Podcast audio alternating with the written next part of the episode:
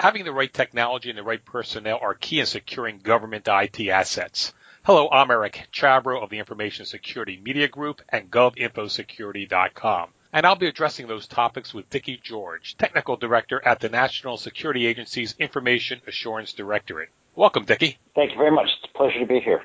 How strong are today's technologies to assure the security of the information in civilian, military, and intelligent networks and systems?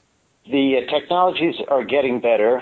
They certainly provide a level of security that we haven't seen before. They have to be used correctly, and that's really the key. You have to layer security together to cover all the bases, and you have to have users that are capable of using them in a way that they get the assurance that they need. When you say layer security together, what do you mean by that? You don't want to rely on one piece of equipment all by itself. You need to have an operating system that's configured correctly. You need to have boundary protection, a firewall, depending on what your needs are. You have to have antivirus protection. You have to take advantage of the technology that is available to provide the levels of assurance that you need against all of the threats that are present in today's world. Is there a way you could sort of illustrate this, maybe in a sense of showing what NSA is doing in relationship to layering these various pieces together?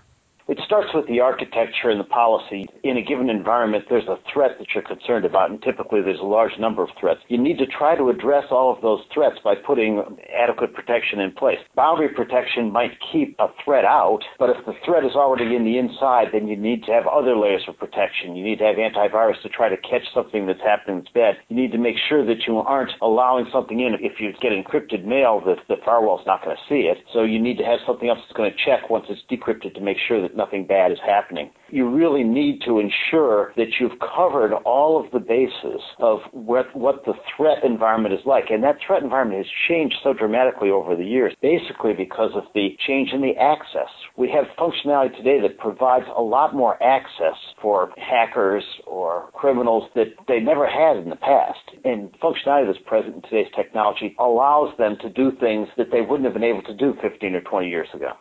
What kind of new information assurance technologies do you see in the pipeline that can help? There are occasionally radical shifts in the type of technology that's, that's available.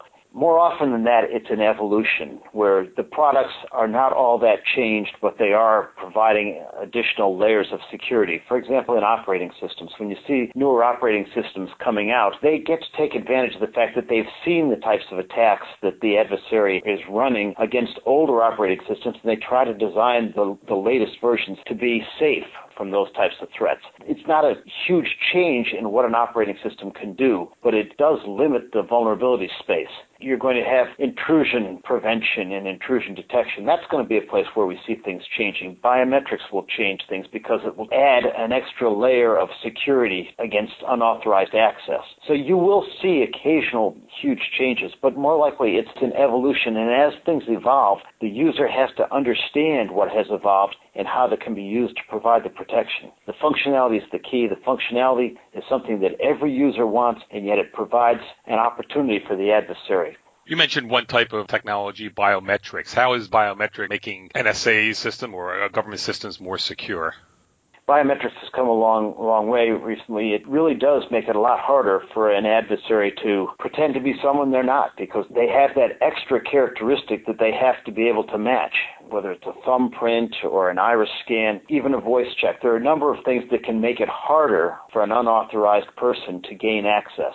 Biometrics is one of the ones that where commercial industry, academia are making great strides in how they can introduce this in such a way that it doesn't intrude on the user's world. It doesn't make it harder for the good user, but it makes it significantly harder for the unauthorized user.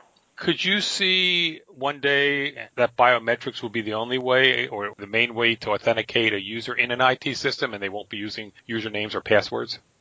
Uh, you certainly can see that in a home space. I can't see it in Department of Defense because we'll want to have that extra layer and we'll take advantage of numerous layers to, to protect ourselves. You have to remember that no matter how good technology is, the adversary always has an advantage because the defense sets up the game plan, it sets up the rules, and then the adversary, the attacker, can try to figure out ways to cheat. And they have a tremendous advantage. There's always a lag time in getting in getting attacks blocked. The more layers that you have, and passwords and pins are not very intrusive at all. The more layers that you have, the more safety you have. So the idea is to keep adding additional ways to authenticate rather than just replacing one with another. That's exactly right. If you keep adding additional layers of protection, it makes it harder and harder for the adversary to get through all the layers. Have you seen any attempt by these evildoers out there of trying to figure out ways to bypass biometric authentication? The only ways I've seen it been in our own research labs. When we're trying to test to see how good the biometrics we would be putting in place are, we do a lot of checking to see how well we can use balloons with faces painted on them or whatever to look like human beings. Some of our researchers are really pretty clever in ways they try to get around them. I can imagine that the adversary would be equally good, but I know our, our people are really good at testing these things. Have they been successful or not yet? Over time, we're making improvements, and the reason we make improvements is because we do find faults when we're developing our own techniques, historically we always find that we can make them better. Are there other areas where you're finding vulnerabilities in which you now feel more secure with the type of security you're using because of this kind of testing? Yes, indeed. Over time, we, we have found lots and lots of problems in stuff that we produce and in uh, things that we buy on the open market. And it is getting better. We, we do provide feedback when we do find problems. We're trying to raise the bar. It's a never ending game. As we find vulnerabilities and as we fix them, we find more vulnerabilities. And I don't see that ever stopping. Do you feel that your systems are as secure now as ever? That's a very interesting question. They have more layers of security and they have more security built in. They also have more functionality and one of the things you always try to do as an attacker is figure out ways to get a system to operate in a way it's not supposed to, and then you can take advantage of that. And the more functionality that's there, the more ways there are for an attacker to get it to operate in a way that no one ever conceived that it would operate, and you can take advantage of those things the better the system is, the more interesting it is, the more capability it has, the more opportunities there are for an attacker to find a way in we are notorious for always needing new new types of functionality. We want our equipment to be able to operate to do more things, and every time we increase the functionality, we allow for problems. As you were saying, you want the functionality, so you're figuring out ways to secure that. It's a real trade-off. You always want the functionality, and you always know that you're providing opportunity, so you need to take that into account and try to build in additional security every time. It, it's a race. And we're winning the race so far? We're not losing. That's Dickie George, Technical Director at the National Security Agency's Information Assurance Directorate.